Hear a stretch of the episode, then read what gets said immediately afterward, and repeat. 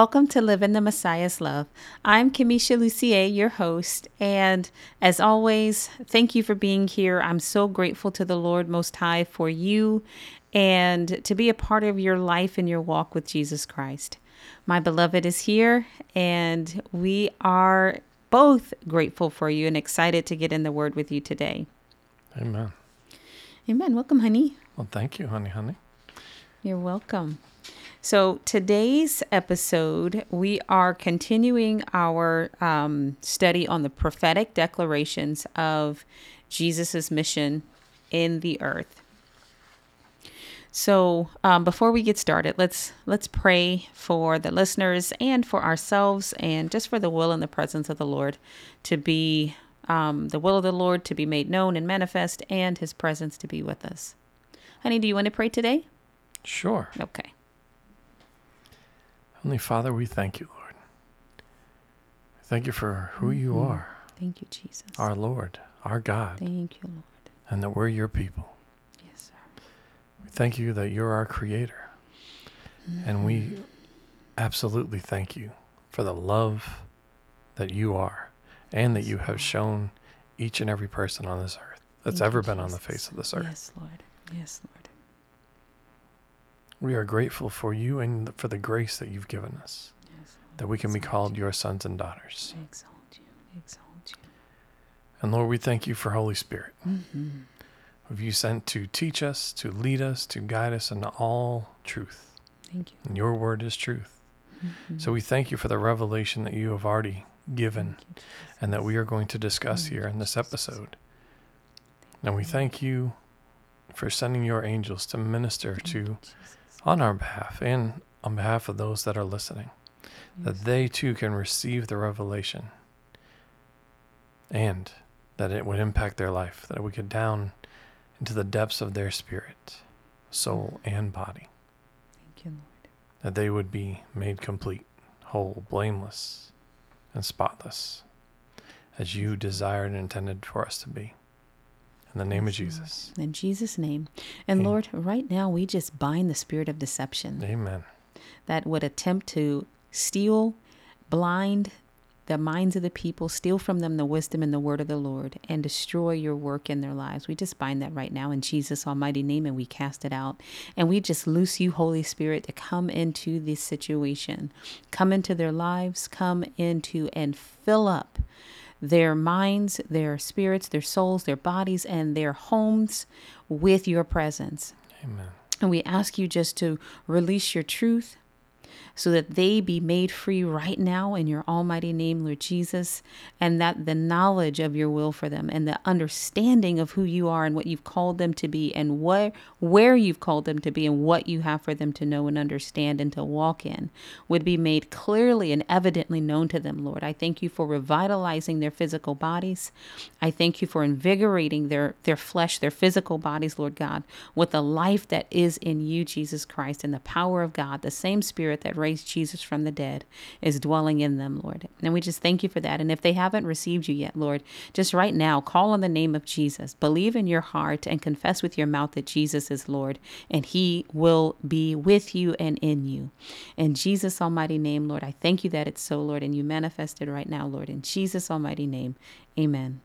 Amen. Amen. Well, okay, here we go. Our springboard scripture that we're going to get started with is a review from last week, but we're going to go back to Genesis and we're going to look at um, chapter 2, verse 24. Will you read that for us, darling? Absolutely.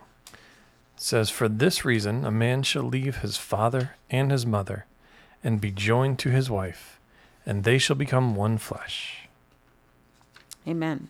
So we talked about last week that this is actually talking about Jesus's um, mission, what he was going to do. The scriptures call Jesus the lamb slain before the foundation of the world. So when you look at this scripture, it's talking about the last Adam leaving his heavenly father coming into the natural and leaving his home, um, which would be heaven, the spiritual arena, but heaven in particular, and putting on flesh to redeem his wife, to be joined to us. Um, the bride of Christ, and we are a portion of the bride, but not the entirety of it, but also in the shedding of his blood would reunite the heavenly community, and they shall become one flesh. That's us being reunited with him, but also all of the heavenly community being restored and um, made pure again before God and and sealed up and closed so that we can enjoy eternity with God as our God and we as his people and never again to be interrupted and parted by sin as we once were in the beginning. So, now we're going to take a look at Ephesians chapter 5.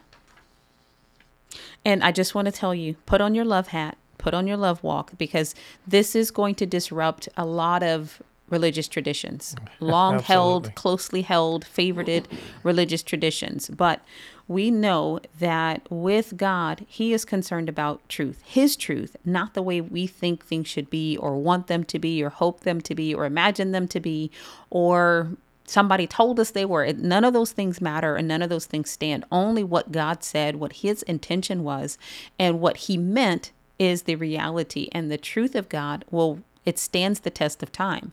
Religious tradition does not. So if I'm knocking over your quote unquote sacred cows, if I'm knocking over your religious traditions, go ahead and forgive me now and thank the Lord and let the Holy Spirit walk you through this and receive it um, in the peace of God and in the love of Jesus Christ, because that's absolutely how it is intended and meant and being delivered to you now. So just want to give you a little bit of time to prepare so we can get into the word and, and walk in love with one another. So, Ephesians 5, we're going to look at verses 31 through 32 right here. And would you go ahead and read that for us, darling? Sure thing, honey. It says, For this reason, a man shall leave his father and mother, and shall be joined to his wife, and the two shall become one flesh. This mystery is great but I am speaking with rev- reference to Christ and the church. Amen.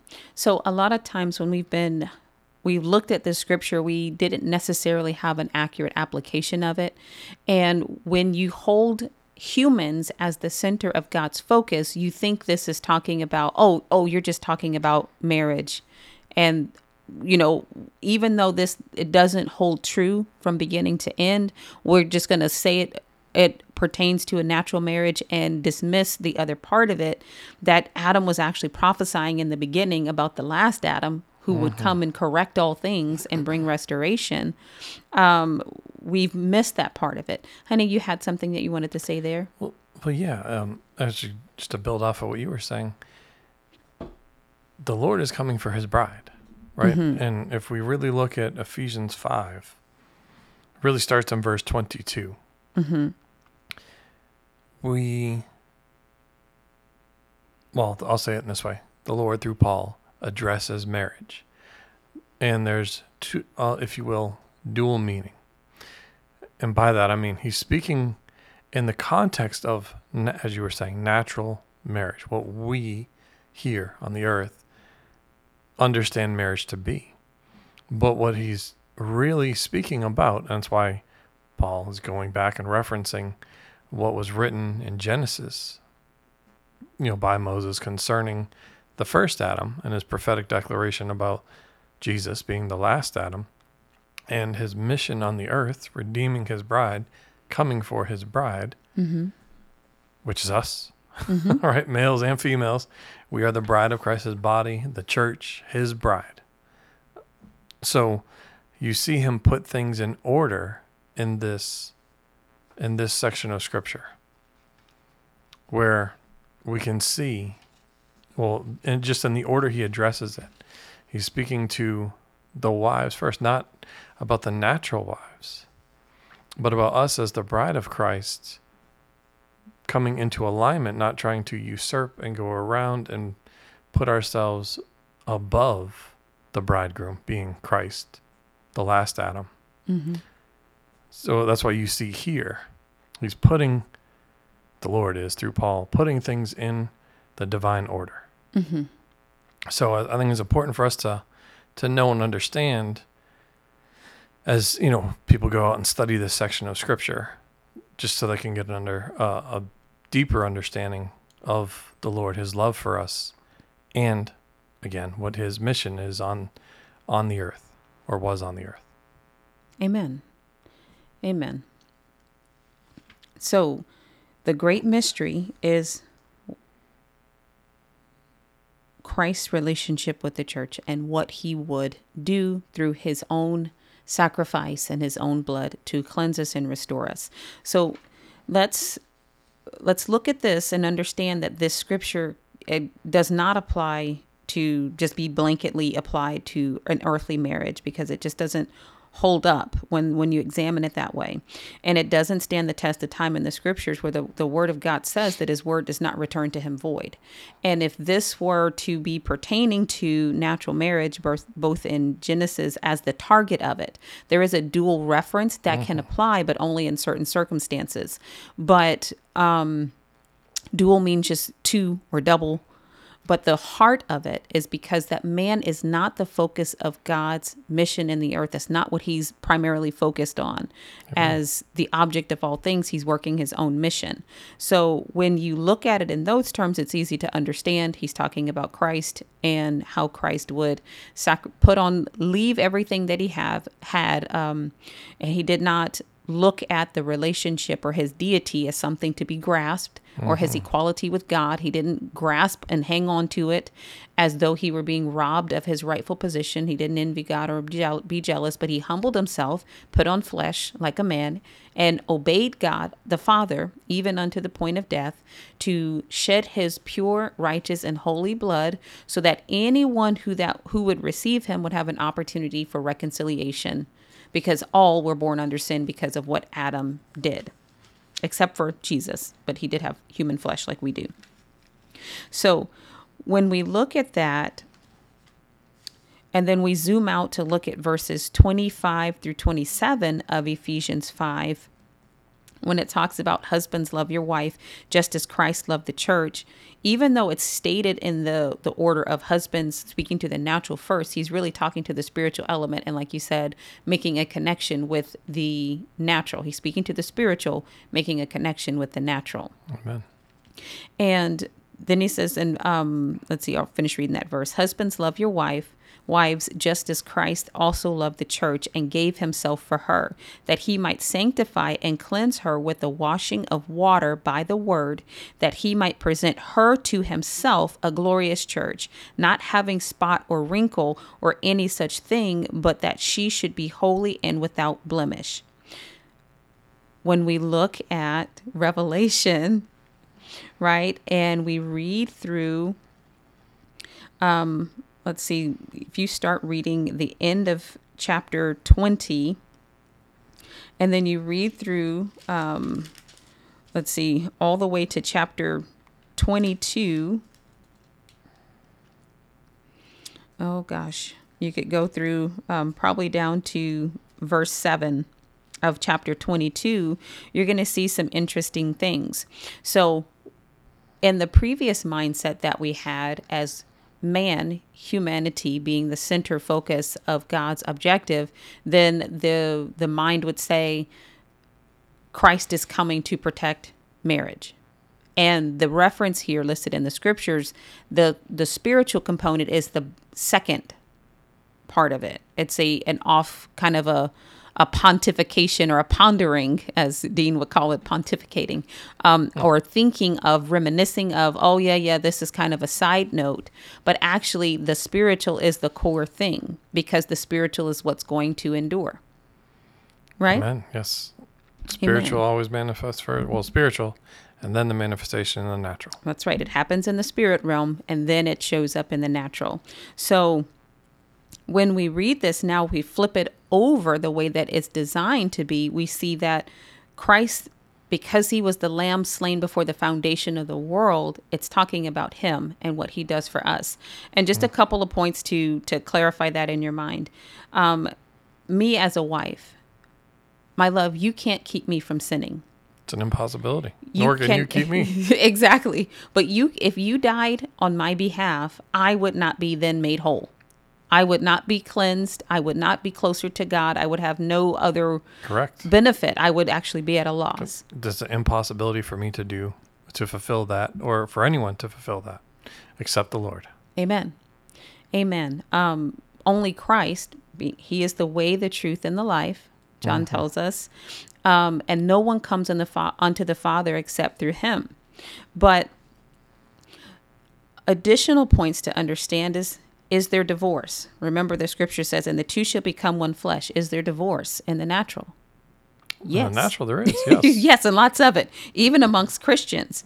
And just because we are violating the word of God doesn't make the word of God not true. It's just when we're talking about what the Lord is declaring, his word stands from beginning to end because Isaiah tells us his word does not return to him void. Mm-hmm. So not just and and there is a double reference here which um, the messiah talks about in his natural ministry in matthew chapter 19 um, verses 4 through 6 and mark 10 verses 5 through 12 but he's not just talking about any kind of marriage um, the only kind of Well, can we- marriage so the double reference. Think back to the, the first lab when we folded that paper Mm-hmm. all in half all those times, right? It's about speaking to multiple planes, or it would be the best just for the listeners to understand fully what we're talking about in the double reference, because absolutely, the Lord is never speaks out of both sides of His mouth. exactly It is always clear and concise and articulate, and He speaks one word, speaks to multiple planes and connection points, and all at the same time. Absolutely. And that that would be the manifold wisdom of God again. Um, so when you, um, if you don't mind, honey, would you read Matthew 19, um, verses 4 through 6 and Mark 10, 5 through 12? So also a comparison to what I'm saying is when Jesus spoke parables about a vineyard or about um, a farm, if you will. The sower sows the word, and it, some fell on on good ground, some fell on rocky ground, some fell on the wayside. The core of that is not him talking about a farm. He's just using a natural example to magnify a truth that is in the spiritual realm. Does it still apply to the natural? Yes, it does. Hmm. But the core that, or the basis, or the basic principle that he was trying to convey was talking about the kingdom of God, the kingdom of heaven. So the whole time he was talking, he was teaching the people about the kingdom of heaven and using natural references so that they would understand and have something to articulate or to compare it to so that they could visualize what he was actually talking about. Amen. So Matthew 19, 4 through 6 says this And he answered and said, Have you not read that he who created them from the beginning made them male and female? And said, For this reason a man shall leave his father and mother and be joined to his wife, and the two shall become one flesh. So they are no longer two, but one flesh. What therefore God has joined together, let no man separate. Amen. And then um, Mark 10, verses 5 through 12.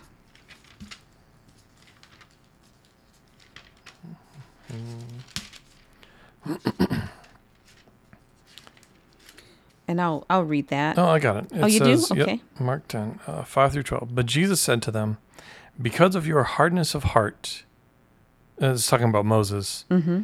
Uh, actually, I'll, I'll read verse 4. They, they said, Moses permitted a man to write a certificate of divorce and send her away. But Jesus said to them, Because of your hardness of heart, he wrote you this commandment.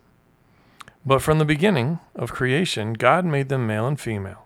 For this reason, a man shall leave his father and mother, and the two shall become one flesh. So they are no longer two, but one flesh. What therefore God has joined together, let no man separate. In the house, the disciples began questioning him about this again. And he said to them, Whoever divorces his wife and marries another woman commits adultery against her. And if she herself divorces her husband and marries another man, she is committing adultery. Okay. So now I know in religious circles we've we've been taught that this just means you marry somebody and you're married forever because this marriage represents God. But that's not that's not true. That's not the case. And let's look at what the scripture actually says. Um, go back to verse six. Oh, actually, um, verse five. Because of the hardness of your heart, he wrote this precept. From the beginning, but from the beginning of creation, of the creation, God made them male and female. God selected the husband and the wife. God created the husband and he made a wife for that husband. He chose the spouses. And then, after he chose the spouses, he brought them together in his time. Not them choosing their own spouses and, and stamping it and calling it good, the same as what God And did. saying, Lord bless it. Exactly, which is what we have exchanged for what the Word of God actually says. We've picked spouses for ourselves and said, Here, God bless it, you know, like a piece of candy that fell in the dirt, kiss it up to God and kiss and blow and, you know, say, God made dirt and dirt don't hurt, put it in your mouth and let it work. And we've tried to apply that to the scriptures, but it does not work. Christ is talking about when it applies in the natural sense to the marriage that God ordained, that this represents what Christ did and what he mm-hmm. does for the church, what his his role is and his call and mission to the church. Go what, ahead, honey. What he has created and is putting together. Exactly. Then he said, Now they're one flesh. When I create them for each other, when I bring them together, mm-hmm. when I put them together, now they're one flesh. And the, the key word here is verse 9 is therefore what God, not you, not me, Exactly. what God has joined together, let no man separate. And we've tried to corral people with that, and that's not the right application of the word of God here. Go ahead, And- sweetie. well, there's there's a few different examples. Obviously, in Genesis, talking about woman and Mhm. Adam, and then you see the same thing with Isaac. Well, you see it you see it throughout with Abraham, but you see it with Isaac as well, right? Mhm. This is where you're going to go. This is what's going to happen, and this is who your spouse is. The the woman that does this, that's the spouse that the Lord selected for you, right? And then let's also not forget Jesus himself. What did he say multiple times in his earthly ministry, especially when questioned by the Pharisees, Sadducees, and scribes, when about his disciples and fasting and all this other stuff? And he said, "Do they have need to fast while while the bridegroom is with them?" Mhm. So he's already saying or cueing us Mhm. into exactly who he is and what he was doing. Amen. So even in this scripture and talking to the Pharisees, he's still talking about himself, like in the prophetic sense. He's still going, "I'm he. Here This I is am." who I am, right? and this is who you are. and if you're you choose to have God be your God and come into alignment with Him, and, and more or less just focus on the alignment with the Lord. Amen. And then if you follow these stipulations, then your the marriage this is how it looks to represent God. Exactly. Very very clear and specific. So then when he comes down to verse 11 and 12 and he says, "Now whoever divorces the wife that God gave him, Mm-hmm. now he's committing adultery. If she divorces the husband God gave her, she's committing adultery, but not one that she picked up for herself. And that was part of the hardness of heart. They would not hear from God or wait for him or allow him to bring the wife of his choice like Abraham did for Isaac. But let's also look at that on the other side, because if we are His bride, right?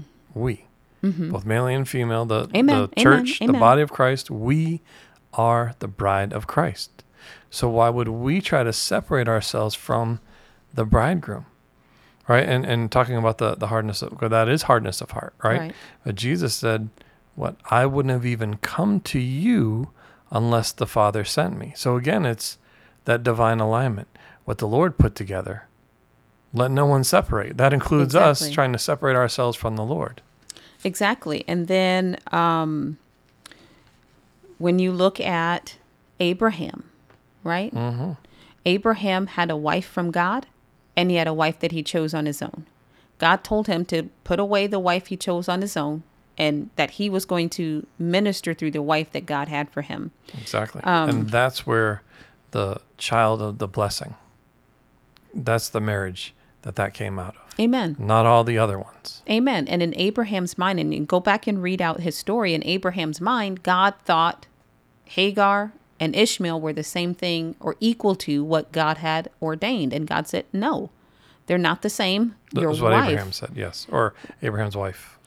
Right, but Abraham even asked when God said, "I'm going to bless you and I'm going to make your name great," and Mm-hmm. he he gave him the blessing and the promise. He said, "Oh, that Ishmael would live before your eyes. Right. Oh, that Ish- And he you said do no. it do it with Ishmael, and God said no. I'm not going to do that That's because not what I put together. I'm talking about your wife. And God made a very clear distinction in calling Sarah wife and calling Hagar a bondwoman or your servant. And he said, Put her away. I'm going to work through your wife. Um, and then, not to mention the various ways that humans have corrupted marriage. So, God isn't looking at a man marrying a man and saying, This represents my relationship with the church. This glorifies me. He's not looking at a woman marrying a woman and saying, Oh, yes, this honors my name and this glorifies me.